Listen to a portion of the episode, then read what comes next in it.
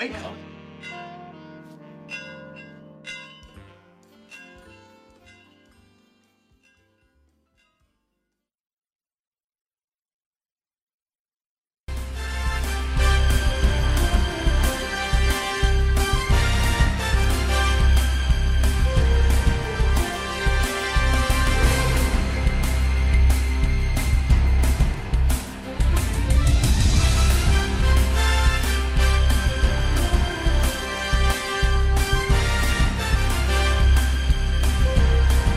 Wake up, wake up, 502 is going down in the Derby City on a Saturday morning.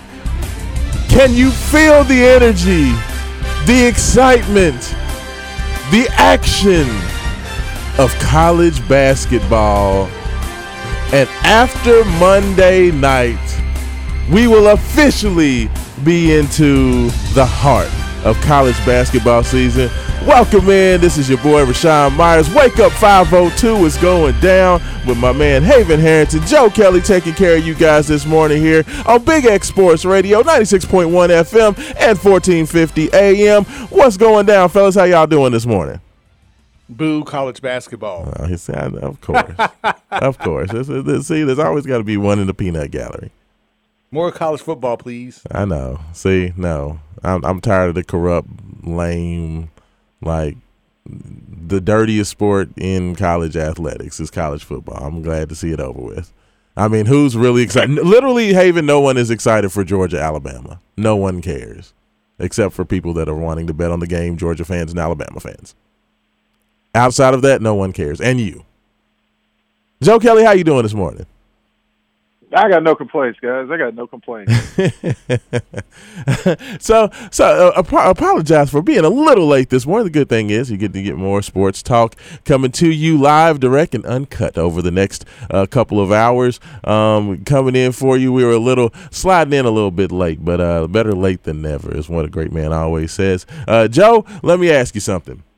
Are you excited about this this game on Monday night? This this college football national championship game? Are are you excited to see uh, two SEC behemoths play a game that we just saw two weeks ago? what three weeks ago? Was it two or three weeks ago? I mean, yeah, I am. It's not. I'm not edging my seat. This isn't. I'm not excited about round. Is I'm not as excited for round two as I was about round one, uh, because Alabama just kind of came out in that game and and poo pooed on everything I'd been saying about this might be the year. No, it's never the year. It's always Nick Saban's year. Always Nick Saban's year. Every time. Um, but I I mean, you know, I'll be honest with you. There, every this hadn't this wasn't a bad bowl season. It wasn't necessarily legendary or great, but you know, I made the joke last week that if you're an Ohio State fan, are you even excited about the Rose Bowl? And everybody was saying no, no, you're not. It's disappointing. That Rose Bowl game was awesome. I'm gonna keep it One real. of the better bowl games I can recall. I probably watched less bowl action this year than I probably ever have in my life. Like, and, and, and I know that I am more. Everybody knows that I, I am definitely more of a basketball game, but but I love a basketball guy. But I love college sports and especially college football as well as college basketball in general. And I I, I feel like the sport is in trouble, and, and the biggest reason why I say that, and you know why I know that there are diehards like like Haven um, that are going to go out there and they don't care who's out there with the opt outs and the people that are opting One out of of, the eight- games now. Yeah, One, one of the eight in our lifetime that have, that have played for it, basically. Yeah, it, it it is it is one of those things where with these kids now opting to you know I mean you had LSU who had like 39 players available. yeah like to me you've got to expand the playoff and this is the reason why because now that kids are more than ever paying attention to their self-worth their own brands their their professional futures um, they have less and less incentives to go out there especially in college football to play for free. Uh, when you're putting your, your your knees and your ankles on the line and you're putting uh, you know hits to the head on the line additional um, damage to the to your body kids are understanding their worth especially those that at least want a shot um, to play at the next level, and they're opting out. And what's happening is you have a bunch of games out there happening, but you're not seeing the best players that made those teams what they were this year. So, like, I've had almost as little interest outside of watching. Um, you know, I watched the national semifinal game. I watched that Cincinnati Alabama game pretty much from start to finish. Um, you know, because I wanted to see what was going to happen. Now, the Michigan Georgia game, I watched about the first quarter and I saw the way that was going to go, and it was like, yeah, no, I'm not going to sit here and watch this for three hours. but you know, I, I, I to me, it, this year. Uh, more than any, um, and I try to be fair with it. But football, it has always been had an issue with me just because of the politics behind it and the the fact that really and truthfully, while you have 140 teams playing the game, you really only have about 30 teams playing the game that really it's going to matter Oh, too. Oh, I would argue it's less than that. Yeah, I, I, mean, would say it got close about five or six. well, I mean, I say thirty to forty just because they're in those Power Five leagues. But then within those Power Five leagues, like you said, Haven, there's probably about ten to twelve. I mean, honestly, in the ACC, you have one, one Yeah, school, yeah. Clemson. I, I it it just I can't get excited about that. Like like because the, the the outcomes are already predetermined. We see the same people there every year. So I I I, I to me the only way that's going to pull my interest back in. Uh, in, in my personal opinion, and we'll get into this more later, but you know, the, I wanted to give college football its due because their national championship game is coming up uh, on Monday. Uh, they need to go ahead and expand that out. And we'll talk about that later down the road. I want to hear you guys' ideas about what we can do in hour number two um, with that. Um, but but I, I do think that there's going to be some necessary changes because I, to me, this the product out there is not exciting anymore. Right. So it's right now college football. Uh, uh, college football is about as exciting as women's college basketball. You know what? I would agree with you, but I would also say this. I understand where you're coming from being a lifelong Louisvillian. I understand it completely. But once again, the grand scheme of things, we look at the ratings, of even of, even of these horrible bowl games.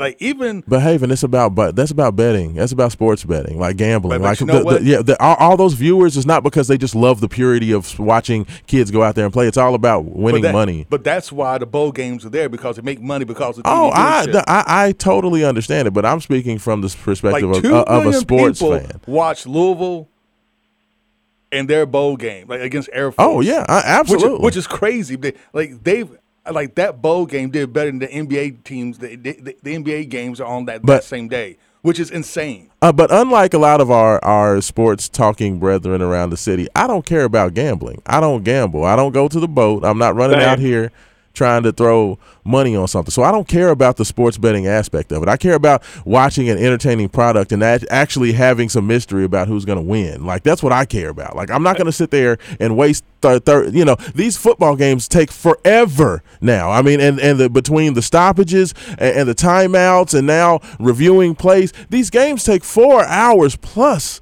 sometimes. I'm not going to sit there and watch a product when I know who's going to win. And it's not even going to be close.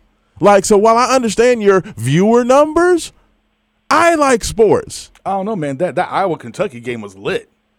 But once again, you had Kentucky that was, That was- without four or five of their best players. Iowa was was out their best player. That that they're running back. You know that they're, It made it even because most Kentucky's players were on, were on defense. I mean, but they, it's they- just- they were down the best defensive players, and that was a great game. Wandell Moore, shout out to Wan'Dale Louisville. Robinson. Yeah. Wan'Dale Wan'Dale Robinson. Wan'Dale, Yeah. uh, NFL, yeah.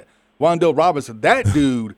Good lord, he put that team on his back that last drive. yeah. Don't, don't, don't- please don't don't mix uh, uh, Rondale right? Moore and Wan'Dale Robinson together. That'd be like the ultimate wide receiver. It would, right? They'd be unstoppable. yeah, They're unstoppable five foot six dude. right. But, but no, but no, he put Kentucky on his back that last drive, yes, and Oh, it was insane. That was crazy. It was insane. I mean, Shout it, it's- out to the to the pride of Frankfort, man. Yeah, it was Go uh, go go rep go rep Cap City on Sundays, young man. Go go do your thing. Uh, you know, it's funny you all brought up brought up gambling and and that being so big on it because the analogy that I've made about college football recently is that look, it's kind of like going to Vegas, right? If you don't have money, stay away from the high roller table. Most people don't have high roller money. That doesn't mean you can't enjoy Vegas. You just got to stay on your nickel slots and watch from afar that's what everybody else is. You know what I mean? Absolutely. Like if you're a college if you're a college football fan and you are not a fan of right now in this current window of college football, because if Florida State ever gets their act together, they'll be right back in the conversation. They just aren't right now because they're bozos.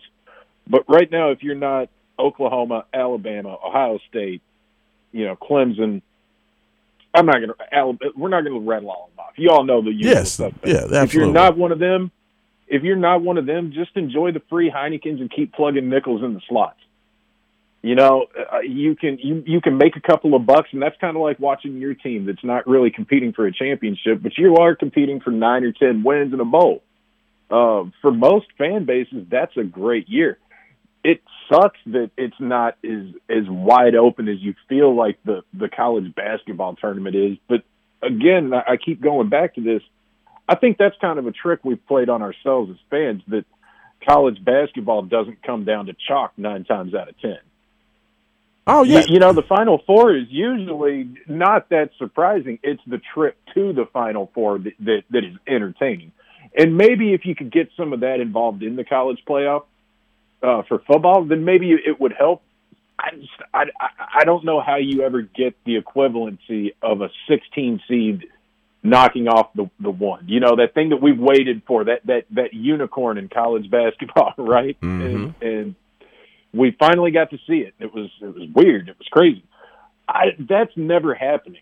A 16 seed will not beat Alabama, y'all. Oh no, I, I I totally agree with that. But my thing is this: is that you know, and, and uh, you know, we can just keep rolling down this because it, is an interesting conversation. Like to me, my problem is we already know how good Alabama is, but like if if they had to play at least a couple of games, if if let's say there was a 16 game playoff, okay, and you had to win a Sweet 16 and an Elite Eight game uh, you know, before you go and play in the Final Four. Like then you've had to play a couple of rounds to get there. And not saying that you know, I, I think that the difference between a 16 seed and a one seed in college basketball, I think that gap is f- further away than what would be a 16, uh, a you know, a Sweet 16 team uh, and in Alabama. Like I, I think that I don't think that that gap would be as wide. It would be a one versus a 16. So it would be Alabama versus whoever would say the 16th ranked team in the country. So, uh, you know, Man, I think that's basically. I think when you're talking about giving Nick Nick Saban uh, time to prepare for that game, because okay, let's say that that does happen. They expand out, you know, enough to have a 16 seed that Alabama would be playing. Nick Saban's going to go to war against the media, talking about, well, you know, we, I guess we've been we've been winning so much. Now they want us to play four games before we get the opportunity to kick somebody's tail in for the uh, championship. Whatever. yeah, no, and- and- no, man. look, and, and, and The 16th ranked team in the country right now would get absolutely taken out back and smoked. Oh, and don't get me wrong. Nick Don't, Saban, uh, don't, don't get me wrong. I, I totally agree with you. I, I think that uh, by and large, the, most of the time, that's going to be uh, what happens. So let's say 16, the 16th ranked team at the end of the season this year was Oklahoma. Okay, but that you can't tell me that there wouldn't be interest in an Oklahoma Alabama match. Alabama matchup. In, in you know Sure. as a one versus a sixteen, that that would at least be some interest there. You see what I'm saying? Like like and and, Okay, and okay, so- Oklahoma so let has enough you this. talent to Let at least make it an interesting game. let me ask you this: Are you arguing how do we improve it in the sense of make it more entertaining and get more eyeballs to watch it, or how do we improve it as far as is there a way to make it make college football more competitive at the at the highest level? Well, I, I think that I think that does both. Hon- Honestly, I think expanding the playoff format to either 12 or 16 teams would actually do both. it's going to bring eyeballs, more interest. Uh, I mean, yeah, that definitely bring more Don't you eyeballs. Like, like, like it needs more But- eyeballs, okay. but it, ma- it make it more competitive. I'm- I'm not trying to just I'm not trying to just argue for the sake of arguing, but I mean one of the things, Rashawn, that you mentioned earlier about th- this bowl season not being interesting is the players now opting out. You don't think if you add two or three more games to a to a season to a schedule, they're just not going to opt out for the final three? No, not if, So if, then- if you're so- playing for a national championship, I don't think you're opting out because there's something on the line. Um, now the regular bowl games, I think the kids would still opt out. But if you have a chance to play for a national championship, no, I, I think you're going to be out there because you're playing for something. Um, and, and I think that makes all the difference. But when you're just playing free football in a game that doesn't matter, that's why you're opting out, and I can understand that. fair enough. I'm just, you know, like I said, man, I'm just tossing that out there because Absolutely. for, for the listeners out there to know, for uh, just in case the listeners aren't familiar with me over the years, I'm I'm all for any kid who can show out at his workout, come out game one of his freshman season. Everybody swears, and and Mel Kiper and and McShay agree he is Barry Sanders 2.0. Man, sit out the next two years. Don't get hurt. Save those tires for the NFL when you get paid, young man. I, I'm pro sitting out. I don't ever want to see a, another Marcus Lattimore bowl game injury. But uh, no, but uh, no, I, I totally agree Well, with heck, you. We saw that this year, Ole Miss, with their quarterback going out. So, fellas, Man, that was brutal.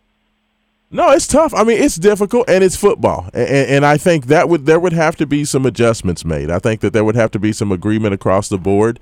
Um, that you know, it, it, it, a I think that they would probably um, look towards getting rid of a, a regular season game and and retracting to eleven games, where your twelfth game would be your um, your your college your championship you know, uh, and and take away that way. If if you were going to expand playoffs, I would expect for that to happen because you wouldn't want to just make it 17 games like a you know college football, uh, professional football, NFL season. Um, but I think there would have to be some adjustments. But I do think the kids would actually opt in and play. But it's football. Yes, you're right. If you play, you could get hurt, and that's going to always be a concern for those guys. But to me, getting hurt in a meaningless bowl game like Matt Corral did for Ole Miss is a lot different than playing in a college football, uh, you know, uh, quarterfinal matchup for a national championship. And I think that's where the difference is. But it's definitely football, so you can definitely get hurt. But to me, I don't want to say it's better if you get hurt playing in a playoff, but at least you're playing for something, if that makes sense.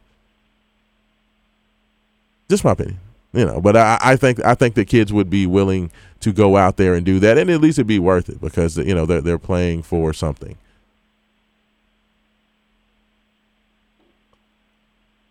I, I don't know what you're saying. You, you can tell me over the, the air. I'm the both the producer and the, the head of the show, Haven, I so you can just tell I- me. On It's the, on the okay. whiteboard, Oh. I, I wrote you those notes. Oh, okay. Uh, uh, the Haven at this point wants me to tell everybody um, if you get the opportunity, go out there and check out wakeup502.com. It's where we uh, podcast and save all the shows. Uh, he was get, he was like flailing his arms around, and I'm like, what is he talking about? He's has, he's doing like a phone like a like caricature or something, and I'm like, what are you saying to me? I have no idea. But definitely, if if you all go out, everything that has to do with the show, uh, you can meet the guys, um, learn more about us. If you want to reach out to the show for uh, any type of um, opportunities for sponsorships, we are definitely looking for sponsorships uh, to be a part of the Wake Up 502 crew. Um, we are also looking for a title sponsor. Uh, there's lots of great things that we can do with that, as well as coming out and being a part of your event live. If you want us to come out there, um, we do a lot of those uh, great things. So definitely check out wakeup502.com. Um, if you do want to give get involved, 502 414 1450 is uh, the uh, Thornton's text line, uh, where we can uh, read your text live on the air, as well as the call in line 384 1450 as well, uh, where you can call in and give your thoughts on anything that you hear this morning. Was that okay, Hey? Hey, yeah, that's, pretty good. Uh, He, he has to keep me on the rail sometimes, but he has to get me together. But I don't. I, I didn't know what the what, the flailing around like a chicken uh, was not getting it for me. I couldn't. I just couldn't understand what he was what he was saying. Yeah, for, for those of y'all who don't know, I I, I both um you know, but besides opening the show, all the the music and the production and the commercials and stuff you hear, I do both of those things. So I'm kind of tap dancing and, and doing all types of things uh, back here. So just FYI. I'm just picture I'm picturing that guy, that one man band on the subway in New York. Yes. You know, where he's like driving that bass pedal, you know, with with one foot and then he's he's stepping on like a bicycle horn Yeah. simultaneously with the other, playing a banjo and a harmonica. That's basically what's happening back here. that's that's basically what's happening at the studio. But I used to do this uh, back when I was uh, doing Mason and Myers in the morning. Um, I was both the producer and talent on the air, so you know I'm I, I'm used to it. It's all good. We got this. There you go. There you go. hey, last thing last thing I want to say about sitting out of bowl games, uh, guys. I, I'll be honest with you, man. If I had a son, he'd be the first Heisman Trophy winner to ever sit out the championship. We Yeah, are not messing with this. We are not messing with the with the future Kelly estate. Hey, I mean, I like there's I get and, it. and I understand it. I get it completely. Absolutely. Uh, I mean, you know, uh, it, it, it's tough. It- you know, if, if you're you're having, like I said, it, my whole thing is this: is if they, if you have an opportunity to play for something, um, that's a lot better than going out and playing in the biscuits and gravy bowl presented to you by you know cricket phones. You know, like like I, you- I agree. I agree with you on that. I You know agree I'm with you saying? completely on that. Like, it's not like you like you you broke your hip playing for for a lifetime contract at Cheez-Its. you, know, you- you know, And, and if Cheez-Its wants to sponsor the show, I, I'd just like to say I love Cheez-Its, but you know I'm just saying that's not NFL money. It's like welcome to the three piece and wedges bowl, brought to you by Indi's. You know, it's like no, no. Hey, I'm actually now you're talking. it's like I love me some Indi's, but you know, I, I don't know if I'm putting my life on the line for the you know the, the wedges nobody bowl. got to die for some wedges. you know what I mean? Like no, no, I can't do it. I can't do it. But as I digress, I, I will put the college football talk to the side. We'll probably revisit that because I want to get you guys' thoughts on the national championship game. I want to hear what you think about Alabama, Georgia. Um, Georgia, for whatever reason, is a favorite in that game. So I, I want to get your thoughts. Haven, hold those thoughts. I can see you just ready to go ahead and jump in with it right now. But no, NFL maybe. no, absolutely not. We're not Maybe. talking about NFL. That what we are done. I was celebrating the fact that college football is almost done, and you made me talk almost thirty minutes about football to start the show.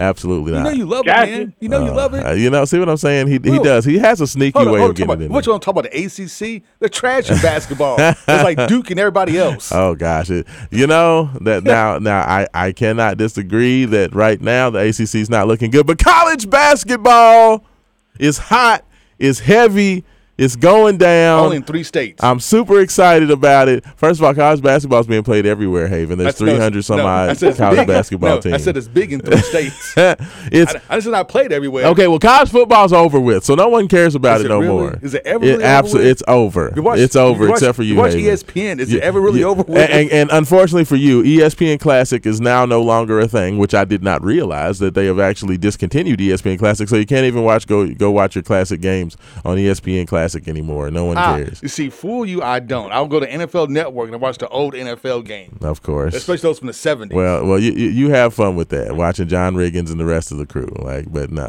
I'm not, I, Deacon, come on, Deacon Jones, those those old Super Bowls like from the 50s and 60s. I, where- I, don't want to see the CTE bowl. Like, They- that's they- all they were doing was just trying to kill each other. that's literally, yeah, pretty much. that's average, literally all bunch they did. average weight dudes out there battling out. But it's the best football ever. But but I, I'm gonna tell you what though, like you should have a, a great amount of interest in, in our University of Louisville fighting Cardinals uh, this weekend because they're going down to your old stomping grounds, headed down to Tallahassee to take on uh, the ageless wonder that is Leonard Hamilton and the Florida State Seminoles. Black don't crack, baby. I'm telling you, like like the- Man. man has not aged in 30 years, but it's a big one. It is absolutely a big one going Every down. game for U of L is a big one because like they can't really afford too many more losses. It's tough. It's tough. Y'all, hey, hey, y'all remember how I closed the show out last week, right? I said I don't think it's I don't think they're a tournament team. Yeah. Oh, you And- did drop that. Well, drop that grenade in. Yes. Hey, we're go- we can we can get back to that when we come back if you'd like to, because I'm telling you, No, we can get into it right now. But look, look, we- we took the extended, uh, uh, uh, we took the extended break to start, so we're actually good for about another ten minutes or so. Words. Uh, all right, here's these are my thoughts on on on the whole. You know, I don't know that they make the tournament this year. We started off four and zero last season. What happened? It is good. Yeah. Now, now that I've seen another week of ACC play, I'm a little bit more confident that if they just do what they're what they should do, they'll be fine.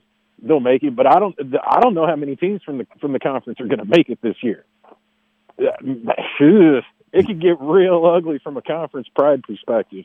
Yeah, Joe, Uh, Joe Lunardi right now, uh, Joey Brackets right now only has four ACC teams in the tournament right now. and that's probably like two, two He's minutes. got us on the, and we're on the last four in. Eleven seat. Yeah. So, so you know, I, I don't know, man. Like, I, I really don't know. This is this has been kind of a funny year so far. We'll see, but I'm starting to think after watching that game the other night, Florida State's a different ball game. Don't get me wrong, because we've lost what I think four straight against them. This could be potentially five straight. Chris Yeah. Mack has really struggled against against this team, and and we'll see what happens today. But I'm starting to wonder and I hope I don't jinx us here, but maybe, just maybe, the basketball team is getting every lucky break that the football team did not. And all those coin flip games where you say, and a couple possessions here and there, that game goes the other way. Maybe the basketball team gets all those breaks this year, and Louisville fans get somewhat of a of a, of a pause on. It's all awful.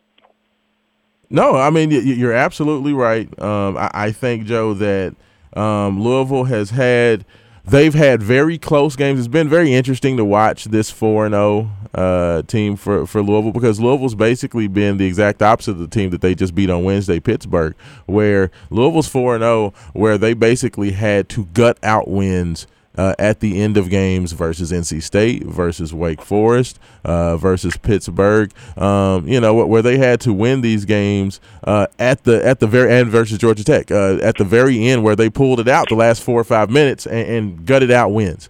Um, so the question is. Um, they were able to get it done. Pittsburgh, on the other hand, has lost all three of their uh, play or the, all three of their conference games by one possession, um, and four games overall by one point like the, between league and non-league games. So you literally have a Pittsburgh team that is sitting at five and nine right now, which is not good at all. They're at the very bottom of the conference, but literally they've had, I believe, seven games decided by one possession. So you're talking about the difference between five and nine and being possibly, you know, twelve and two 12 and 2, uh, you know, 11 and 3, and then you're looking at that team completely different because I'm going to tell you what, when I looked at that Pittsburgh team out there, they have some talent on that team. They got some guys that can play on that team. But I mean, that's the difference between bounces going your way and bounces not going your way and not executing down the stretch. And I think that what's that's that's what we've seen with Louisville. So you can look at Louisville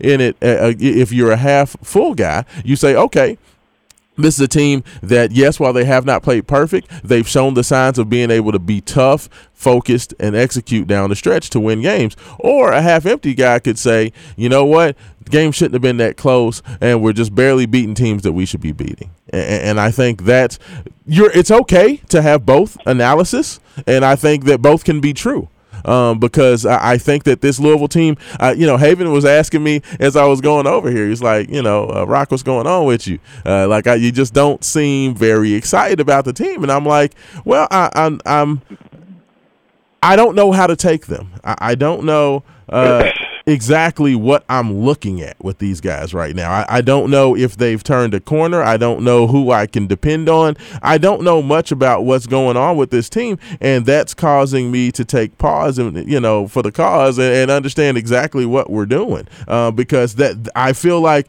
every game is dang near a different situation. It's it, it it's you can't really trust who's going to go out there and perform. You can't really can tr- trust how the game's going to go. I know that Louisville's 4 0, but everything has been different. So, how can you trust in something where everybody there's no consistency at all. Like I knew that with a deeper team, that you would have a team that, uh, you know, on any given night, quote unquote, you could have a different guy step up to be, um, uh, you know, to have a great game. But you were thinking about that along the lines as, you know, you would have a consistent three, and then you know players four, five, and six step up di- right. on different nights. You know that that's what I feel like what I thought was going to happen. But instead, we've had it where literally you can't trust anybody from from night to night, night in to night out. You know, I mean, it's you know, one night is Dre Davis, one night like you know this last game, El Ellis uh, was the man. You know, you've had um, I, I'd say uh, probably decently consistent. Matt Cross has been has brought it and, and did some nice things every game. Uh, Malik Williams has been pretty consistent until last game where he goes out and gets four four points, four rebounds, and uh, somehow gets six fouls because he's still running his dang mouth, sitting on the bench and gets thrown out of the game after his second technical foul. I, I don't know what's up with, with, with Malik Williams and Pittsburgh. I don't know if somebody in a Pittsburgh sweater slapped his mama when he was a little kid or something. But every time Malik maybe, Williams plays, you know, like nah, man, maybe, maybe just maybe Malik is a man of sense and is like, you know what? I'm not going to take any crap from these fools who put their French fries on their sandwiches. Y'all are clowns. and you're amateurs. And you know what? No, I am a man, damn it, and I have a line in the sand, and and that's one of them. That's one of them. I will not. No, you know, it's it's interesting. Like I like I don't know what it like because even the, you know a couple years ago, everybody remembers that scene of Malik Williams. Um, you know, they had the headband night at, at, Pittsburgh, and Louisville beats Pittsburgh, and they start throwing the headband. Somebody throws a headband and hits Malik with it, so Malik takes it and puts it on his head, and he's walking through the the. Uh, first of all, the, the, the fact that he had the stones to put the headband on and walk through the the handshake line with their headband on, like anytime you disrespect the team by wearing their own colors after you beat them, that's like the ultimate sign of sign of, sign of disrespect. So for him to do does, that, does that happen? Does that happen often? Like that was a that was I can't. I've never I never I remember that happening. That. Yeah, that's like that's no. mad disrespectful. Like, like that's that's on that's almost on par with Talib or uh, Aqib Talib snatching your chain and then wearing it. You know, I, I mean, for real, like that's the one no no. You never wear another man's colors. Like you don't do that. So I don't know what's what's up with Malik in Pittsburgh. Like I understand like the whole you know the, the the the the passion of competition and wanting to go out there, but that was super disrespectful. Like even though people like the Louisville fans loved it and they were like, "Oh, look at Malik clowning wearing their headband," but like bro, you put my colors on trying to disrespect me in my face, even in a loss, I might have to take that that one or two game suspension because I'm not gonna let that happen. Because uh, you know, uh, um, Capel was pissed off when that happened because he tried to snatch that headband off Malik's head and told him to take it off. you know, and, and he was mad about that. Like, so I understand definitely why Pittsburgh doesn't like Malik Williams. Um, and of course, Louisville has to go back to Pittsburgh here um, on the 15th of January. So it's not going to be a long uh, stretch before these two get back together again after their six, uh, you know, the, the, their six technical foul frenzy from Wednesday night. So we're going to have to see this again in Pittsburgh at the Brooklyn Zoo. So has there ever been a game Ooh. that started with two technicals in, in the first minute and ended with two more in the last minute? Not that I've seen. No, that's it's crazy. That, that was beyond crazy. It's like, like, what is going on? I don't know. Like, I was watching it. I was watching it with people who aren't necessarily sports fans, and they didn't understand why I was just losing it in the first two minutes of the game. It was insanity. It was insanity. I, I I don't know what that was on Wednesday night. What I do know is that Louisville's 4 0, and we're going to kind of get into that. We're going to break down a little bit more what we saw uh, Wednesday night in up there um, at the KFC Yum Center, as well as we're going to get you ready for Tallahassee, the Cards, and the Seminoles when we come back. You are listening to Wake Up 502. Rashawn Myers, Haven Harrington, Joe Kelly taking care of you. We'll be right back on Big X Sports Radio.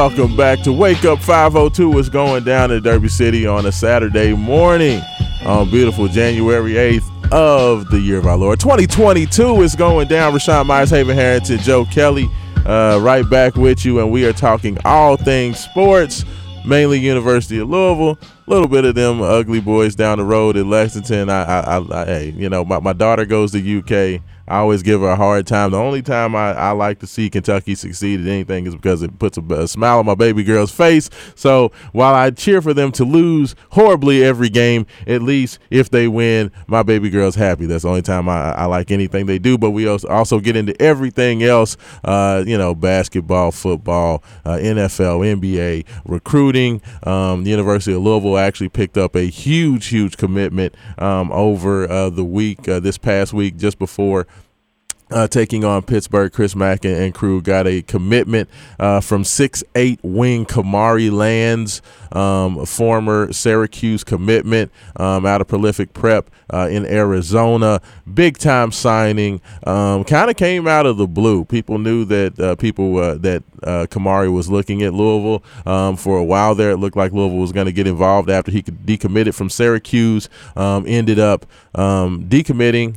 Uh, it looked like it was going to be between Louisville and Arizona State. Arizona State kind of started to take the lead in the commitment uh, or in the recruitment. Then all of a sudden, it turned around and Lands commits uh, this week. So. Um, huge signing. Um, I think that Coach Mack has done an outstanding job um, recruiting. He had one of his other uh, 2022 kids uh, that came to visit. Frederick King, uh, the big man out of the Bahamas, actually made his first visit uh, to the University of Louisville um, over the uh, over this past week. Uh, he was at the Pittsburgh game on Wednesday. Um, six nine.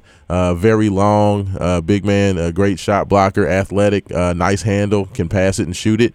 Um, they're very excited about him. Um, Frederick King what, what, was on there. And of course, we have also the brother of DeAndre Davis, Deontay Davis, that'll also be coming to Louisville next year. And of course, Mike James has been hurt all year um, for Louisville. He had the Achilles injury um, and is out uh, for his freshman season. So he'll be a freshman part of next year. So uh, Coach Mack uh, has a team that is going to get even better in the future. I think Kamari is the type of scorer um, that Louisville's looking for um, to come in and get buckets. Um, you know, we, we need that. We need guys who can put the ball in the hole. As we've seen this year, that has been something that has not happened frequently. That's because Chris Mack refuses to play the guys that can do that frequently. Mm. Uh, you know, I mean, you're starting Jarrod West, but you got a guy on the bench, El Ellis, that can get you buckets. He had 18 points on Wednesday. Yeah, you got a guy that can get you buckets. You just don't play the guy that can get you buckets. And you know what? I, I it's interesting, and and Joe, you can tell me because you know I, I, know, of course, uh, you you watch all these games religiously as I, I do myself, and, and Chris Mack always seems to be fighting his own uh, tendencies. Um, and and we all know one thing that we've learned over watching Chris Mack through his first three years here. A, he likes veterans. He likes to play older players. And B, he loves guys who play great defense. And if you're not older and you may have some slip ups on the defensive end, he has a tendency to kind of have you riding that pine. Like we haven't seen uh, big man Rose Wheeler in like two games and like right. he, he, came out to the he came out before uh, what three games ago and said that there was no doubt that the first big man off the bench going forward for Louisville was going to be Roosevelt Wheeler. But Rose made yeah. like one mistake. Like, like, like, h- how do you take that? Like, do you feel like Chris Mack needs to loosen the reins, or are you okay with what he's doing with these rotations right now? You know, it's I've been I've been preaching this for a while, pretty much all season, that we've got to get the rotations figured out. That I don't know what they are, and, and I I butted heads with a lot of people early on. A lot of folks were saying we we can go we can go five deep. We can have a complete second unit, you know, and and then maybe even have another guy that that can come in. And I didn't see that at any point in the season, and I still don't. I think we have he has got to figure out who he's comfortable with, who he's going to ride with, and who he can say, you know what, at the end of the game or at the end of the day, we're going to win with that with this group, and we're going to lose with this group. Get that figured out, and then just sort of kind of lean on what he, you know has been happening this this season. You come out there, we go to tip off, and you find out who's got the hot hand tonight. It seems like it's a different player every game, or we've had a couple of games where nobody was really that particularly great. It was a sum of all parts win. I I think the key to this team and and he's gonna he yes he does need to get the matchups figured out. I'm not upset that he doesn't play younger guys. I've got we watched Rick Pitino for 20 years, man. I'm used to that. right. So that that's not the the greatest sin, you know, that he can commit. At this point though, get Curry down on the damn block. He is one of our only bigs outside of Malik and well, you know, I can't say that because Malik wants to try to be a six foot eleven Kevin Durant too much, uh, for my liking. Joe, Curry does what what we need out of a big man. He gets that big body on the block and he parks it there, and he takes up real estate. You know what I love about the enigma that is Joe Kelly. is the fact that like literally everything that I was about to take talk about, or at least the direction that I was going to go in, the man literally is just set teed it up perfectly. Uh, uh, like, see, like it's unbelievable how many times that happens. But like it, it's funny Like that you. Public Enemy, man. We're harder than you think. I promise. like, like it, it, it's crazy because you know I know we talked about analytics uh, in the car, uh, Haven, when we talked about the you know how the uh, analytics are changing basketball. Um, and, and one of the things that I love to go look at is actually SportsReference.com at their uh, college basketball um, statistical ratings and, and analytics. And it, it's it's a free website. It's got plenty of information. The the more popular site is actually Basketball Reference, which is uh, for the NBA uh, for their players and their analytics. Um, but I got introduced to this site, and the thing I like about this site is it gives you not only uh, guys um, numbers for the season, but it also gives you their um, statistics per 40 minutes as well as per 100 possessions. Okay, which tells you their efficiency numbers in terms of what they would look like uh, playing a total of uh, uh, over a expanse of possessions or an expanse of time, so you can see how guys starting compared to what the production that guys on the bench are giving you. Uh, and uh, th- per 40 minutes, it's very interesting when you talk about Sydney Curry because we see um, a guy in um, Jalen Withers who I feel like. Jalen Um, who? yeah, uh, it, it, he is being given every opportunity. Like I feel like Chris Mack is playing Jalen Withers in the belief that we've got to play this guy because he's too talented to not do well at some point. Um, and when I look at the comparison between Jalen Withers and his per 40 minute averages versus Sydney Curry, even though we know that Sydney Curry has gotten um, considerably less minutes um, on the year. You know, I mean, we- we've seen Jalen Withers' minutes um, start to decrease, um, but he's still averaging about 18 minutes a game, whereas Sydney Curry's averaging about 6.5 minutes per game. Okay, but when you look at the production between these two, when you look at their their per per uh, 40 minute averages. Right now, Sydney Curry, um, per 40 minutes played, is averaging 15 points, almost 13 rebounds, as well as a couple of assists. Okay, that's really good per 40 minutes played averaging if he if he was to play a full 40 minutes jalen withers his per 40 minute averages um, he's giving you 10 points 11 rebounds an assist and a half uh, and he's averaging four turnovers every 40 minutes played. Right. okay. Does it tell you what their plus minus is? oh by the way sydney curry's averaging zero turnovers per 40 minutes played by the way just to, to, to let you know. Or excuse, uh, excuse me one one turnover. I'm sorry i apologize. One turnover every 40 minutes played. Um but like to me that what, what was your question joe? I'm sorry? Did it does it does it by chance have have what the plus minus is? Um, it does not have their their plus minus on there. Um, it does have their their win share averages. Um, uh, which right now, uh, Jalen Withers, um, his win share average is negative one. So he's actually doing more harm on the court than good. Where Sydney Curry, his uh per forty per forty, uh, his win share is four point four. He has a four point four plus four point four. So, like all those numbers to say, and I know this is completely basketball nerd talk right now, and I apologize, y'all, but I, I get into the the nitty gritty of numbers. Basically, Curry um, has one of the highest win share percentages on the team. But it's not just obvious when you watch the game. Absolutely, I'm, I, I'm honestly like when you watch the game and when Faulkner comes off the bench, and when you have Ellis come off the bench and Curry comes off the bench, and those guys in the game together, the energy the team picks up, yeah, and we score points. yeah. Like it happens every time. It's it's it's, it's, it's no secret. Yeah, no, absolutely. I mean, and, and when we talk about it, it's not only just Curry. Like literally, like they, they they give. I mean, this that this um site, and I tell everybody they should go check it out. It- Like I said, sports-reference.com slash college basketball CBB. Okay, you go there, check it out. It has so many different things, but you get to see the impact that these guys have on the game. And both uh, Sydney Curry and Roosevelt Wheeler, their their per forty minute averages, their offensive rating averages are all off the hook. These guys come in the game and they play well. And, I think that we, for long enough, have done this whole well, Jalen Withers has to be out there game.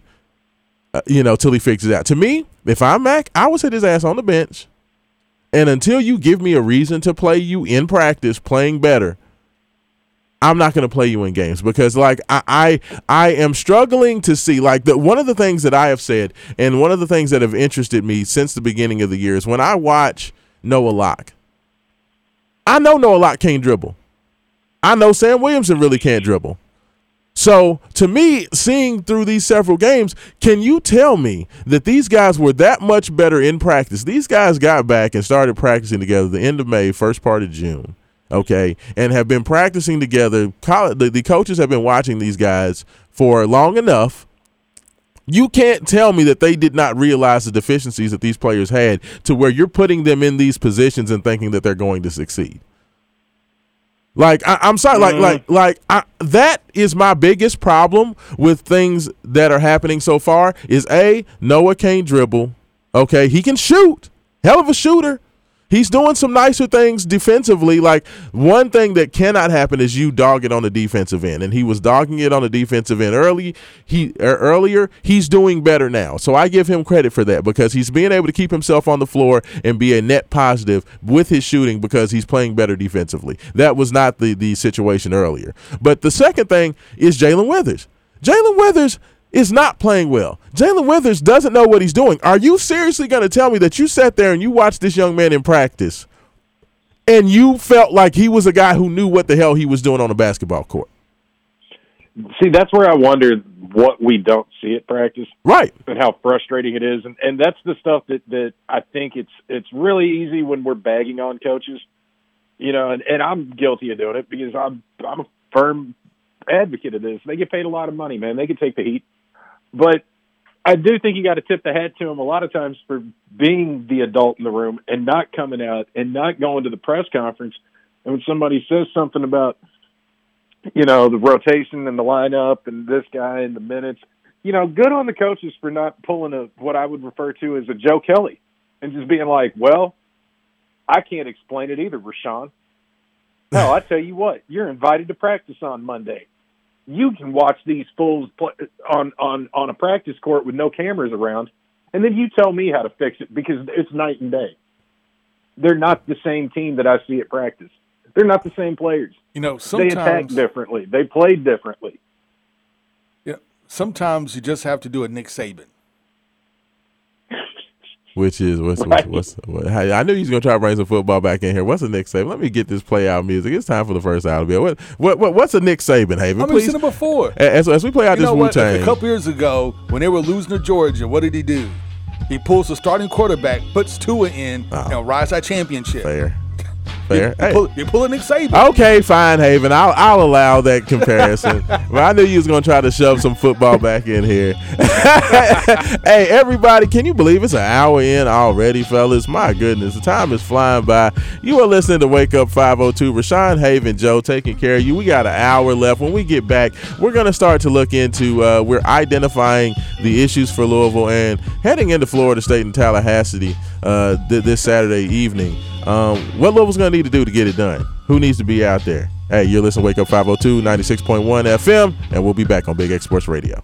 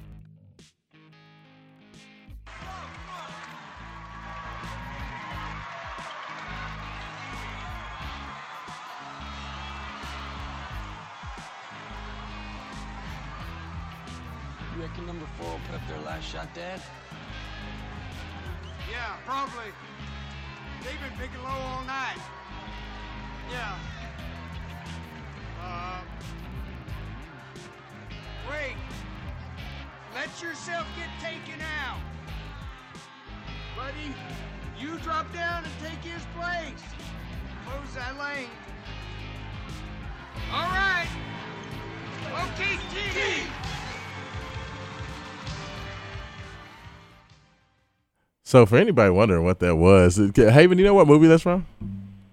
It sounds so familiar, but I, I just can't place it. Well, I, am gonna tell you what Louisville needs some of that right now. That is from Hoosiers, the picket fence play. Don't get caught, caught watching the, the paint dry. You know what I'm saying? That I, I feel like no, we don't need Hoosiers. I definitely think we need. Man, I, no. I, I, definitely think we need I've some. Done, I've I've uh, done I've done radio with a lot of people in Louisville, and I never expected the first Hoosiers reference on air would come from from Rashawn. But, but here I sit just kind of shaking my head, going, "Oh man, not Hoosiers, no." hey, and let me tell you something. Happy drew that play up and had the perfect play call. We saw Jeff Walz go out there and run a beautiful play call on the road at Georgia Tech last Sunday uh, that got the game winning bucket as the Cards win by two on the last second shot by Emily Engstler. And I feel like for this Louisville men's basketball team, um, that is paramount. Um, is that we continue to see the maturation of this offense where you take control of what's going on. Uh, and, and, as I talked to Haven about it this morning, um, as we came back, is that, you know, as we were coming over the bridge, uh, to the station what my biggest issues are with this team and what I've seen. And, and, I feel like the first month of the season, of course, Chris Mack was out, um, and we saw this Louisville team going out there. They were pressing, they were running up and down, they were jacking up a bunch of threes, not really doing anything in the offense. Uh, in the half court offensively, outside of just throwing up a bunch of bad shots, um, and basically trying to generate offense off steals. Once Chris Mack got back, um, we saw Louisville continue to try to play with that style, um, but ultimately things came to a head. Louisville loses to DePaul. Um, they shoot 43s, only shoot three free throws, and lose. And, and at that point, I feel like um, I, am gonna go ahead and just give you what I thought we saw happen at the Louisville basketball offices. Um, Chris Mack sitting in his office. We hear the knock at the door. Coach, you wanted to see me? Ross, come on in. Sit on down, Ross. Ross, I'm so happy that you've become a part of the University of Louisville basketball team. I'm excited about some of the ideas and some of the energy that you've brought uh, offensively to this team. Ross, I'm going to tell you something. What's not going to happen is that my team ever goes out and shoots three free throws and 43s and Jalen Withers and Malik Williams jacking up threes ever again. So, Ross, what we're going to do is we're going to figure things out. We're going to figure it out together and we're going to make this work. Or you're going to have the shortest tenure in college basketball ever. And what I've seen over the last three weeks is Chris Mack start to take hold of this team and put more of his imprints back on this team. While Louisville's offense over the last several years has not been great, it was not for lack of execution. It was not for lack of movement and getting good looks at the basket. The problem over the last three years has been more when his teams have struggled, and especially last year. Um, you didn't have enough guys that could put the biscuit in the basket. You didn't have enough guys that could shoot. Now that that was mitigated a couple years ago by, by, at least having a Ryan McMahon and a Jordan Nwora. So you had two prolific shooters to go along with a bunch of other guys that couldn't shoot. But at least you had a couple of guys that could knock it down. Last year was kind of the apex of not having enough effective scores on the team, where you basically had Carlik Jones and nobody else. Um, and then add in the COVID issues, and then you know David Johnson fell off a, a cliff as well. Um, the second half of that season. Um, but what I've seen this year is a team that has a lot of guys that can have the ability to put the ball in the hole. But the issue is you've had a team that doesn't know what they're doing. They they have a team that doesn't really know what they want to do. Uh, and I think that has been the biggest issue thus far with this Louisville team um, is that they really didn't have an identity because I don't feel like anybody knew what role they were supposed to be playing. They didn't know what they needed to do when they got the ball, and they had really no idea where they needed to be playing, and they didn't really know each other. There was not a lot of um, consistency between the players because they had not played together. You had transfers, you had a lot of guys that had not been here, you had young players. So you just had a lot going on. And I feel like um and, and uh Haven, you can you can tell me your thoughts on this. It feels like the the last several games, we're at least starting to see roles develop and guys at least understand what they need to be doing. Like, do, do you see any of that? Like, I, it, it, it may not be a situation where everybody is playing as well as they need they, they should be, but at least it seems like everybody knows where they're supposed to be now. You know, I've always said about this team that it seems like you got an offensive guy to come in with offensive system, but then you never got the guys that really run that system. Mm-hmm. And then you have some guys that may be able to run that system, but they don't get any real playing time. So you're stuck with guys who can't run this system, trying to run an up-paced, fast tempo system that they just can't do it. Like Jarrod West, just he's not going to attack the buck. That's just not what he does. He plays defense and dribbles sideways and passes the ball. That's who he is. Locke just shoots threes. That's that's who he is. And you got those two guys in the game. You have no threat to attack the basket, so you just make it easy on the defense. Um, and they tried to run with that for a while by trying to run an up tempo offense. And it's trying to you're trying to fit a round peg in a square hole. And I think Louisville's been this whole season trying to figure out how to fit a, a round peg in a square hole. Like I like these dudes, I'm gonna play with these dudes, and ignoring the guys on the bench that could actually do it better. And now we're seeing that I think they're beginning to figure out, okay, well, Faulkner can do this. Let's have him do this. El Ellis can attack the basket. Yeah, he's wild and reckless, but he's the offensive guy that we need that can at least break down somebody off the dribble to make everybody more deadly. Locke, okay, we try to have him dribble because he said he wanted to come here and dribble, but yeah, it's not happening. Uh, Williams, well, you know, he's sometimes he's good, sometimes he's not, whatever. Curry, he's a beast. We need to put him in.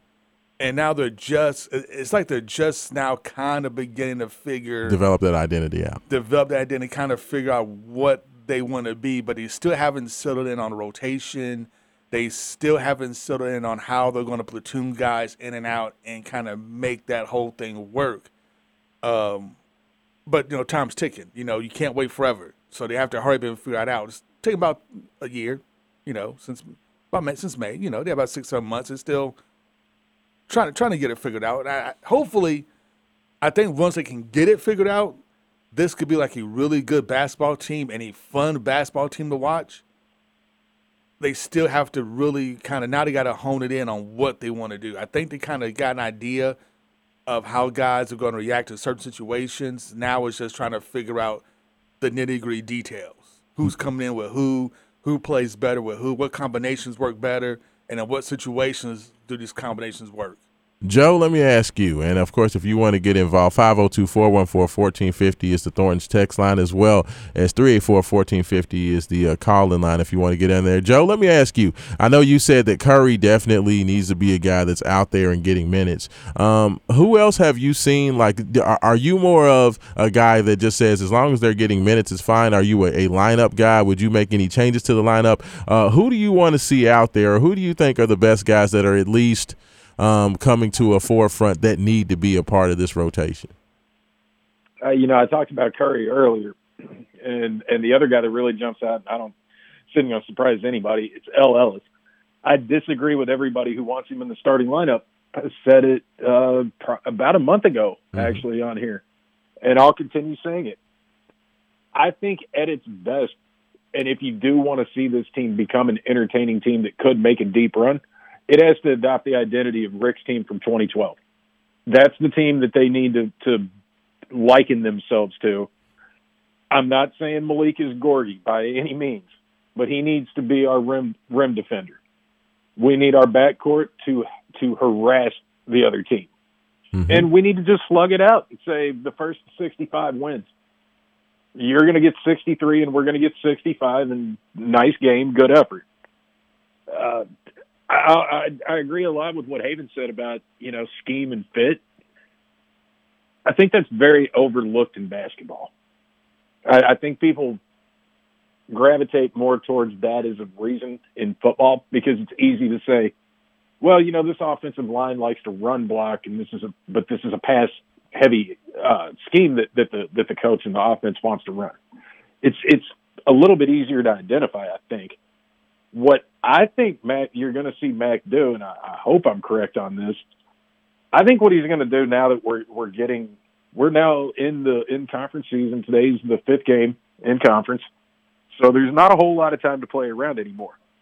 And I think he has to let the guys know, all right, I've been letting all of you go out there and show me that you're a hooper and you're a basketball player. Not anymore. You're now all specialist. And if you're not willing to do mm-hmm. the specialized skill that I tell you, there's your spot on the bench. Who can do what I'm telling you we need out there at this position? I, I, I think I think there is something to be said in the non-conference and early on in the season of just sort of letting guys figure out because basketball is a looser game, you know. And these guys all think they're capable of playing all every asset of it. Right. But as we've seen, now, man, not everybody's a ball handler. Some people got to post up in that corner, catch the ball, and shoot. Some people can't create their own shot. And I think Mack needs to let guys know. I was very, I was more than patient with you all now this is what I, I expect you to do. And if you're not going to do it, I'll put somebody in there that will. Yeah, and I think that that, that identity aspect of it, Joe, um, and and asking it, it's time for the guys who can play to play, and the guys that are going to be productive. Like this whole hand holding of Jae'Lyn Withers to me has to stop. Like we can't continue to babysit you, bruh. Like you're into conference play. Louisville's gotten off to a good start. You do you are four and zero, oh, but that four and zero consists of a five point win, a four point win, and two three point wins. okay, so it's not like Louisville's just going out there and handling business. Um, that they have not won a game by more than two possessions, and won two of those games by one possession. So you're talking about the thinnest of margins. So I don't feel that Louisville can still go out there and continue to babysit Jae'Lyn Withers, and you know because you may upset his delicate sensibilities, okay, and may hurt his feelings. Like it's time for some hard love. And, and Chris Mack, um, does that with certain people. Like like we talked about with Roosevelt Wheeler. Like I don't even know what Wheeler did that that got on his nerves. I don't know if he was maybe one of the guys that was hit hard with the COVID, so he just hadn't had the conditioning or whatever. Um, but you know, after hearing that Rose was no doubt going to be the man as the backup to Malik, and that he was going to start playing a, the you know lion's share of minutes, and then all of a sudden his minutes drop off a cliff. I am hoping that that had more to do. Now, I'm not hoping that he's sick, but I'm hoping that it has to more do more with his conditioning and not being ready to go from a health standpoint than it is you just completely doing a 180 from what you said to what you're doing. Because at that point, you start to lose the confidence of the locker room if you're going out there saying one thing and then doing something different. That's not a good way to instill um, faith in your players. But what I've seen with Louisville and Jae'Lyn Withers this year is this want to continue to get a player that is not giving you anything opportunity after opportunity. Jae'Lyn Withers has been given more opportunity, in my opinion, than anybody else on this roster. I may have had a lot of issues with the way Noah Locke played, but at the end of the day, at least Noah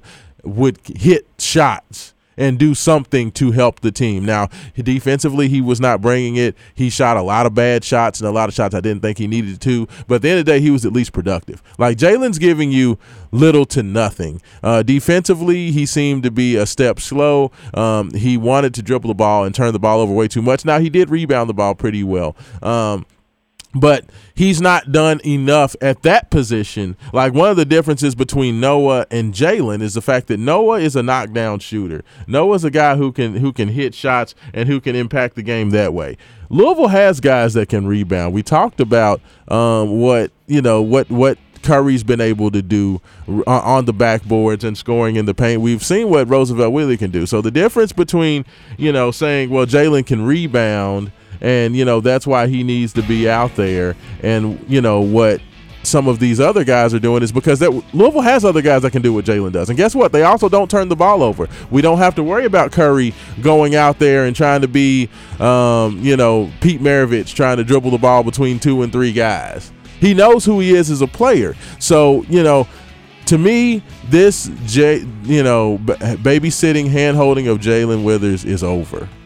When we get back, we're going to talk about who needs to be out there. This Florida State team is going to be a physical challenge. It's going to be a street fight. This is a team that has punked Louisville out on a basketball court all four times that Chris Mack has played them since he's been here. He has not beaten Leonard Hamilton in Florida State. I need to know from Haven and Joe who needs to be out there, who are the guys you can count on, who are going to be the MVPs when we get back here on Wake Up 502. Rashawn Haven and Joe, Joe Kelly will be right back on Big X Sports Radio.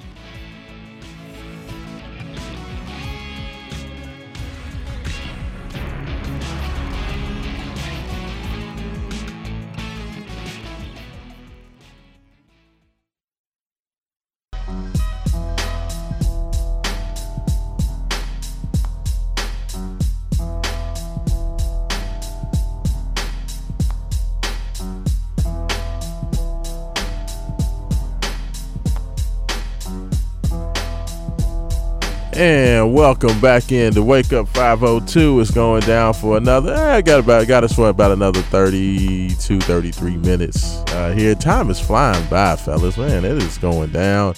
Uh, so much to talk about, so much to get into. This Louisville basketball team, uh, you know, heading on the road. I feel a.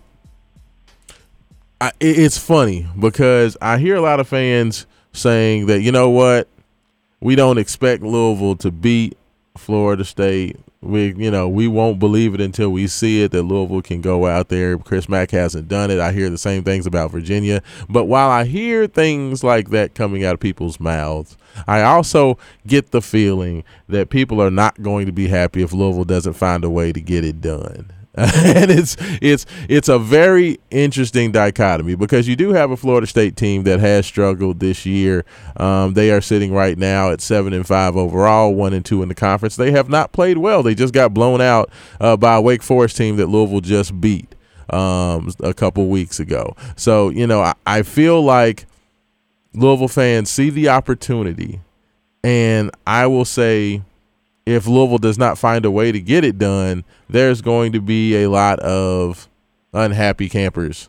Let's just say that if they don't get it done, um, it is it's a very interesting dynamic of what we have going on because I think they see Florida State as a legit opportunity uh, to go out there to right some wrongs and to um, you know finally get Chris Mack over the hump. I mean, Chris Mack, Leonard Hamilton has been a thorn in the side of Chris Mack for a while. I mean, you you got to remember his best Xavier team. Um, you know that that Xavier team uh, that got the uh, I believe was it was a two seed in the NCAA tournament lost to, to Leonard Hamilton in the Sweet 16 in Florida State. Um, got got upset by them. Um, so you know you're talking about a Florida State team that Chris Mack has probably stayed up late at night having nightmares, waking up seeing uh, Leonard Hamilton's bald head in his nightmares, tossing and turning. So, uh, you know, I think that he has some personal demons that he can exercise today if he can find a way to get it done. Um, but, Joe, I, I do know one thing about this Florida State team is that this Florida State Louisville series has not been determined by X's and O's it's been determined by schoolyard justice. It's been determined by who's going to be physical, who's going to get punked out, who's going to be there in the last five minutes uh, and can take the physical challenge that's going to be put out there on the court. And my question to you, Mr. Kelly, is who are the people that you feel that you can count on in a fight? Because I feel like that's what we're going to see um, out there in Tallahassee on uh, Saturday night? Like, who are the players that you look to that you feel like, okay, I know I can count on these if things get sticky and, and we get in a situation where we're getting surrounded by a bunch of hoodlums in the middle of the night in a in a in a dark alley. Who can Louisville depend on in this street fight that's going to go down in Tallahassee? Man, uh, you know, he's going to make me look so foolish after spending two hours just hyping him up all day. I promise I'm not wearing Mr. Curry's jersey right now as, uh, while we're doing this show. But I mean, come on, that's first guy off the bus, right? Like that's the that, that's the that's the tone setter right there. If guys get chippy, okay, cool, cool. We're going we're going to put our our book bookend in there. This is dude that would be playing defensive end for set. Let's uh let's get him out there the the guy that that not the biggest dude. I mean, he's tall, but he's not necessarily necessarily a big guy. He's not. He doesn't. He doesn't bring that Montrezl presence with him. But come on, man, how much more can you love Malik? He is. Yeah. He gives you everything you want out of a seasoned vet. you know, comes back for another year. It's easy to knock those guys that, that are in their fifth year, and you and and I know I'm guilty of doing this. I don't know about you all, but I'll sometimes I'll just I have to bite my tongue from saying, well, I mean, he's 23, he should. But with that being said, I mean, Malik really has showed up and shown out. And I think if things come down to it, I'm definitely taking Malik to the alley with me. And then we got I got to think of a third dark horse. Oh, El Ellis. El Ellis is the guy you got to watch if uh, when things get chippy out in the parking lot because he's quick and sneaky. He'll hit you with that crossover and then whoop whoop. Fearless. Fearless. I and i think that's the biggest thing is that you know i remember i think back to that first chris mack team and i think about that game where louisville went down there to take on florida state and louisville had played a great game. Uh, christen cunningham had had not had his best game but he was at least um, doing what he needed to do. Nwora had a good game. Uh, Ryan McMahon was shooting the ball well. But I just remember that last five minutes when, for whatever reason, Christen Cunningham started to show just that crack of apprehension uh, and did not step up to the physical challenge. And I just remember Florida State down the last six, seven minutes of that game just harassing Cunningham and Cunningham turning the ball over multiple times and Louisville went from up, you know, five, six points that last part of the game to ending up losing and kind of Florida State even running away with it a little bit and winning by seven or eight points. Um, and that always stuck with me that what Mack needed to have were guys for these types of games. Guys like he had at Xavier that could stand up to that physical challenge. And, and, and I feel like that was kind of a jumping off point for this Florida State Louisville series since Mack's been here. That Florida State always looked at this team as, you know what, they may be a good team, but we can punk them. And we can just, if we continue to stay physical and push them around, they'll crack at some point and they'll look away. And when they flinch, that's when we jump on them. And, and that was the one thing that I knew that Louisville needed to get better with because while I love Jordan and I love Ryan and I love C- Cunningham, them guys was kind of soft. And we remember soft. we, we we remember what Chris Mack called his first team sitting on the bench when that camera panned in. We remember. I'm not going to say it, but Yeah, don't get us in trouble. we remember what he said, what he called them, and I can't disagree with him. And he needed to change the attitude of this team, and he needed to change the types of guys that he's getting. And, and Joe, you pointed them out perfectly. Um, I would definitely add Mason Faulkner to that. Mason Faulkner is a dude Yeah, that seems like he, go. he wants to get into a scrap if needs Mm-hmm. be. He's gonna handle himself. You know what I'm saying? He, he he's the dude that might Who on say, this? Who on this team? Who on this team though is most likely to pull the uh, Jalen Johnson hike up the shorts and, and getting that, that Notre Dame fighting fighting Irish stance? Because man, when that happened, I had a dozen folks over at my house, and I'm not going to tell you what I yelled when he said that. And a couple of my buddies were like, "What? Why are you freaking out?" I said, "He he he pulled the shorts up. He pulled the shorts up." And they're like, "What? What does that mean?" I said, "Okay, uh, it's good that you've made it past the age where anybody needs to warn you of this. You you made it. You, you haven't played a lot of pickup ball, is what I'm I'm assuming. If you ever see a man do that, get your hands up because you're about, he's about to take you to fisticuff city. I'd probably say Dre Davis. Like Dre, Dre Davis seems like he's about that life if needs Yes. be. He, he's not he's not a dude that's gonna talk a whole lot, but he's also another dude that that's completely fearless. Like like this that you know if if that's what we need to do, then that's what we need to do. Like and and I think that that attitude overall has started to to transition on this team. And, and one of the things I wanted to see because I had a question about this because Noah Locke doesn't seem to be a guy who is an overly physical guy. Okay, he doesn't seem to be a guy who wants to mix it up. He seems like he's more of a guy that wants to be unbothered and, and, and be able to go out there and move freely. He, he believes in free, freedom of movement, and I, wa- I and, and I thought about that, and I said, you know what? Let me go back and see what Noah's done against Florida because, of course, Florida uh, against Florida State playing for Florida because Florida Florida State's a rivalry game they play every year, and not shockingly, Noah Locke has shot like four for thirty against Florida State. He's had his Well- worst games against Florida. He's at, he averaged literally six point five you know points what? per game in three games. Hmm. But but here's the thing, man. He has to fall under the law of the U of L inverse, right? Because we get all these dudes that can shoot threes until they come to the Yum and have to shoot, and then all of a sudden we see that that that three percentage drop by ten points. Yeah. So maybe now he just shoots lights out against Florida State in a Louisville jersey. I don't know. That's going to be an interesting Something wa- gotta one to watch. this- That absolutely because gotta this weird. I don't know what happens to people's jump shot when they when they go when they. There's something in the portal that takes part of their jumper when they transfer. I, I know. I believe his last game against Florida State last year, he was one of eleven shooting as a starter and had three points and just completely struggled the whole game. Um, but like I said, that, that this is a Florida State team that's been known for their physicality. They aren't as um, you know talented as they have been. MJ Walker is is now gone, and we've seen uh, a lot of other guys leave. The guy with the one of my favorite names in the ACC, RayQuan Evans, is back. Uh, the dancing bear that is a six eight. 270 pound point forward. Um, so, so yes, he, he is definitely Man, still I- there. I hate how much I love Florida State's roster every year. if if I'm not kidding, man, if uh, if the if the chief from the wire wasn't wasn't you know at the age that he was, that would have been my my I would have been screaming bring bring Leonard in. Let's go ahead and bring Lynn Bring. Lenny in because I love I love how athletic their roster is.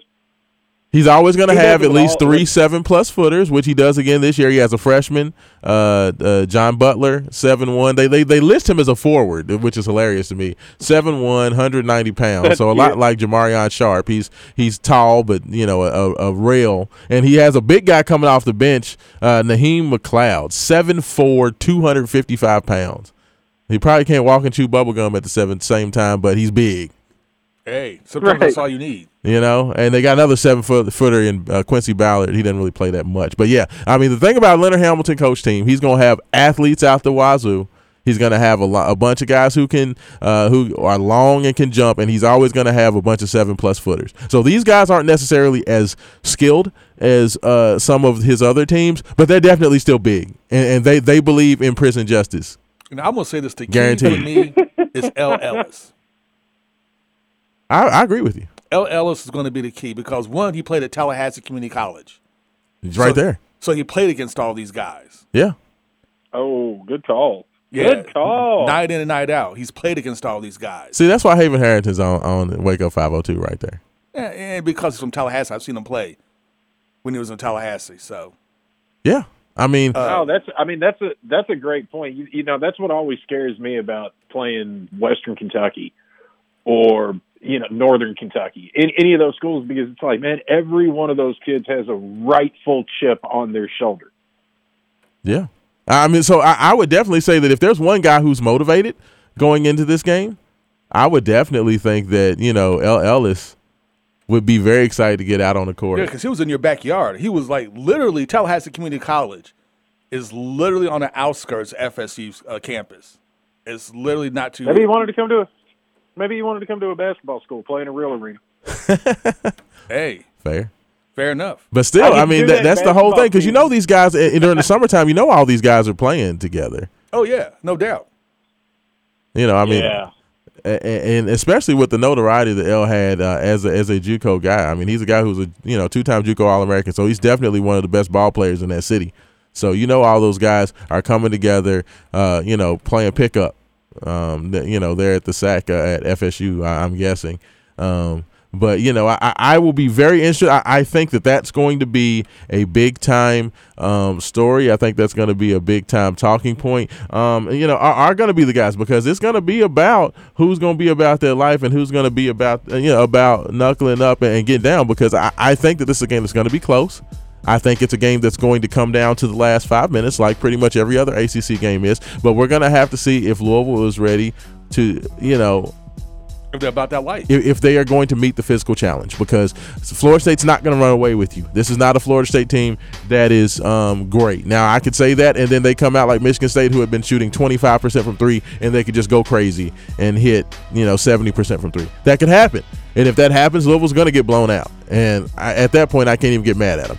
But I don't expect that to be the case. I, I think that Florida State's going to come out there. They're going to be who they've been all year. You know, fighting and clawing, not shooting very well, and just trying to find ways to just bully you to the end of the game. Ellison Faulkner, the kid, you have to be able to drive at him. You can't be afraid. You got to take it down the paint, get that contact, initiate the contact, and don't be afraid of the contact. There it Don't be a halfway crook.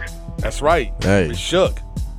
Hey, you listen to Wake Up 502. Rashawn Haven, Joe. We got one more segment coming back. We're going to get the fellas' thoughts on who's going to win this game today. Uh, also, thoughts on the national championship game and what's going to happen with that as well as we end down the regular season of the NFL. Hey, this is Rashawn, and we'll be back. Wake Up 502.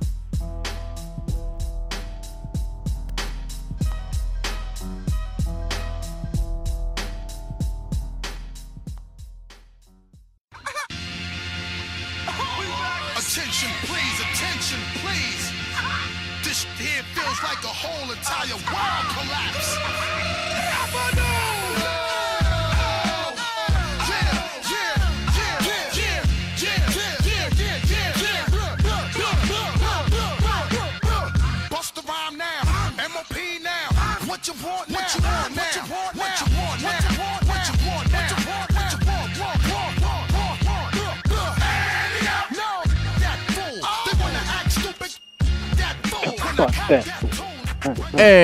welcome back in to Wake Up. I could just see Joe Kelly over there bopping, too. See, that's the attitude you need to have when you go to Tallahassee, right there. So that's the attitude you have to have when you go to Tallahassee. Look, man, you, you y'all got to indulge me. I'll make it quick, but here's my hip hop nerd uh, statement for this week. Yes. Before Lil Wayne's reign of terror in the 2000s, did you actually have a remix unless you had Busta Rhymes or MOP on it, just acting donkeys?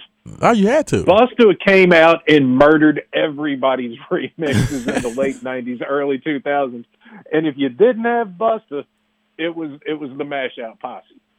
Promise. Every time. I think there was one year, I think uh, 2001, maybe 2000 and no 2003. MOP was featured on 73 different uh, tracks that year. They didn't put out an album. Crazy. That's insane. they were so busy cashing checks to just come in and holler on other people's projects that they were like, and we didn't even record nothing ourselves. That's out of the dream. Absolutely. You know that that's like they always say the the, the best job you want to have is to be a quote unquote consultant. Never have to Oh, like yeah. run anything, but you're just gonna come in to just like have people pay you to give just like your advice about what you should do. It's like a search firm. You know, it's like certain jobs are bowl representative. It's like you get paid like tr- six figures to like go around to football games and like watch you know watch these football teams and wear a jacket that says like Orange Bowl. Like that's It's it's the dream job, man. when I was a kid, I used to, when I was a kid, they actually asked us in uh, I think it was fourth grade what we wanted to what we wanted to do when we grew up. Man, I wrote down I want to drive the cart that brings the dude out of the bullpen for the Mets. hey, I'm telling you, man. Like that's this guy. That's I mean, it's like how do you get into that? Like like that that right Somebody, there. hey, somebody was able to pay rent in New York doing that for a living. That ain't a bad gig. That's what hilarious. It's minimal work. um, you know, you get to drive a golf cart. Come on, that's player. Absolutely. All right, fellas. So so so let's let's get uh, let's get to brass tacks. We got about about 12 minutes left, 11 12 minutes left in the show. So, of course, we're going to get started with what's going to be happening down in Tallahassee. I want to get you all started so we got plenty of time to wrap that and then we're going to switch to the national championship game. But but first Hey, I, in honor of our man, in honor of our man Will, who always says uh, Tallahassee like the preacher from Coming to America. Tallahassee. Very well played. I need to know um, what you think's going to happen. Give me an MVP and what Louisville needs to do to get it done. Uh, Joe, I'm, I'm gonna give you first right uh, on this one. Uh, so, what, what what do you think you need to see happen? Um, and then give me a score prediction MVP. Well, I'm what I'm going to do is I'm just going to steal all the great points both of you all have made and try to make it sound like an original one. I do think it's going to be a it's going to be a dogfight. It's going to be a rock fight, and team's going to have to play tough. But I think that's a good test, you know, because at this point in the season, let's find out what they are and the way they've been grinding games out. I like them in a game. If you tell me it comes down to who's got more, t- uh, who's who's the grittier team, I like that. Uh, if a game is going to get sloppy and ugly, I kind of like our chances because we've been winning games sloppy and ugly all year. So if you want to play that game, we can do that. I did. I completely. It, it slipped my mind about LL is playing down there and being from that area. That was a nice point by Haven Harrison. He definitely has the assist of the day. That was a good one. El's my favorite offensive threat on the team, and it's hard for me not to. He's almost hitting Lamar Jackson status for me when you say who's going to be game MVP, and I, it's just default. It's going to be his day because he he comes off and he gives us a spark. Like I said, he's not Russ Smith. Russ Smith, please don't. I didn't say that. He, Russ is getting his jersey honored. He's a legend, but he does remind me of that spark off the bench. And again, that's where I talk about. I, I compare them so often to the 2012 team if he can be that consistent guy off the bench, I like the team. I love him today. I, even when he presses, I'm fine with it because everyone else on on the team, from an offensive standpoint, plays so passive. Mm-hmm. It's it's kind of refreshing to see a guy just at least say, you know what, screw it, we're going out guns blazing. I got six in each in each one. I'm letting all twelve out. There we go. So, uh, so get, give me. Do you think Louisville gets it done? Um, get, get. Yeah, I don't know if you want to give a score, but who- who- who's the who's the MVP and and who you think's you know what you think's gonna happen? My MV, MVP is going to El, and I'm taking Louisville by five. I like I think 66, 61. Okay. I, I I really think this team. I don't think this team is designed to get into shootouts, Yeah. game in and game out. And I don't think Florida State's the type of team that is going to come out and give us a shootout. So, barring either of these teams just being on fire, it's going to be a pretty ugly game and, and fairly low scoring. I think. Okay. Okay. Haven Harrison, what you think's gonna happen out there? This is the game Louisville should win. Uh, I believe we have the talent to win. Uh, I believe that Florida State is, is is in a vulnerable position this year. We should be able to take them. But with all that said, this game depends on two people: Faulkner and El Ellis. I think it comes to those two guys. If those two guys have a good game, we win. If they don't have a good game, and one either one of those guys doesn't play up to their level, we lose. Um, because we need some guys that can attack. Like Malik, I, I think it will be okay down low, but the problem is that he's not. Um, I won't say he's not physical, but like he doesn't like to jump as as much as he used to. um, and he's kind of become like an old man. He's like an old man game in a young man's body. Um, and I think that they will actually attack Malik and use the fact that he's not the physical rim protector they used to be. And I think they'll attack him and kind of exploit that.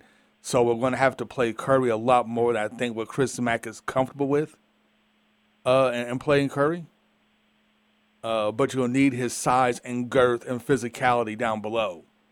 Um, so, but you're also going to need El Ellis and Faulkner to attack and drive and get in the paint, to get the fouls, to initiate the offense. Um, and if those two guys can't get off, it's going to be a long day for Louisville. And I think Louisville may, uh, I think Chris Mack may go at 0 6 against uh, Hamilton if those guys don't get off. So it comes down to those two guys, man. Yeesh. I, th- I think it really comes down to those two guys and how quickly Max substitutes Curry in the game. Okay. Score prediction? I don't have a score MVP? prediction. It is. It, it, it'll be low scoring. Who's gonna win? 16. I have no idea. It's, I, I think. Oh. I think. I think it's a toss up. Okay. I think it's a toss up. Okay. So if, if Louisville does win, who will be the MVP? It'll, it'll be a co-MVP with me with El and Faulkner because it'll be the two guards. It'll be those two guys initiating the offense, attacking, and putting that pressure on Florida State. 'Cause I think they're they're the only two guys that can put pressure on Florida State's defense. Okay. And, and you know what? I, I love it. Once again, I'm just gonna say this is why you two are my dogs. Is because just like um, Joe uh, teed it up earlier talking about Curry, Haven teed it up talking about Faulkner and Ellis because like literally those two guys. Um, the way Louisville's been able to navigate the issues with COVID, of course, uh, Malik missed the Western game, and then you know, of course, the Kentucky game got canceled. Then we had a bevy of guys that were out or playing short minutes um, against Wake, even though Louisville was able to get it done and get the win. Um, I'm getting excited about where this Louisville team is going. Watching the way Mason Faulkner was able to step up and get the win um, a couple of games ago, and then watching El Ellis step up this last game as Faulkner was just coming back from his own COVID pause. Um, and watching El kind of step up to the forefront, have the big 18 points, as well as Faulkner, even though he was not 100% hitting a big three in the second half of the game versus Pitt. It gets me excited because I feel like this team is finally starting to get that identity and starting to figure out who they are and what they are. Um, and, and, I really do believe that this team is ready to go out there and, and make their hay. And I will say this about Malik Williams. I know you said that he does kind of play like an old man in a young man's body. I'm starting to see Malik do more athletically. I, am seeing him do more. He did it on the road at Georgia Tech when he started the game out by literally pump faking, driving the lane, and dunking two handed. Um, he had a couple of you know pretty pretty explosive one handed dunks down on the post as well in that game. Malik seems like he's starting to get very sure of himself. I have completely turned a 180 on what Jarrod West means to this team. And that three headed monster of Jarrod West, El Ellis, and Mason Faulkner gets me extremely excited to have at least two of those three guys out there at all times. And then you can kind of switch out Noah, uh, Noah Locke with one of those three here and there. So then you have that that third shooter out there. I feel like Louisville is starting to get some confidence. They're starting to get some identity.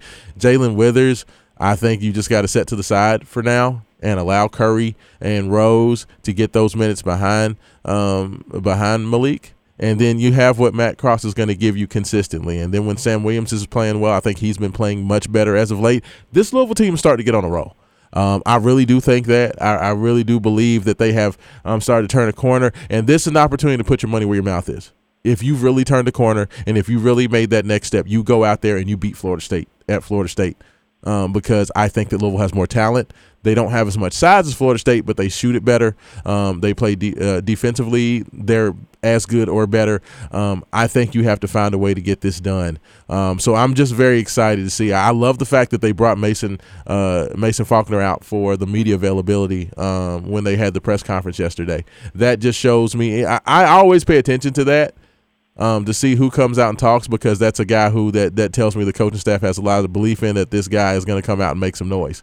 Um, so it just gets me excited. I think Mason Faulkner um, has the guy has the opportunity to be Louisville's closer, and when you look at what he can do and you look at what El Ellis can do, that gives you a lot of uh, dynamic as long possibility in the backcourt. They don't fall back into the comfortable trap of having Noah Locke and Jarrod West on the court at the same time for long stretches. I agree. Stretches, I agree. We'll be fine. But if something happens and Chris Mack decides he feels more comfortable, whatever, with, with that duo, we'll, we'll definitely lose. But I'm going to switch up my MVP. Um, I do think that Louisville's going to get it done. I, th- I like Joe's 66 61. I think it's going to be around there 66 61, 68 61, something like that.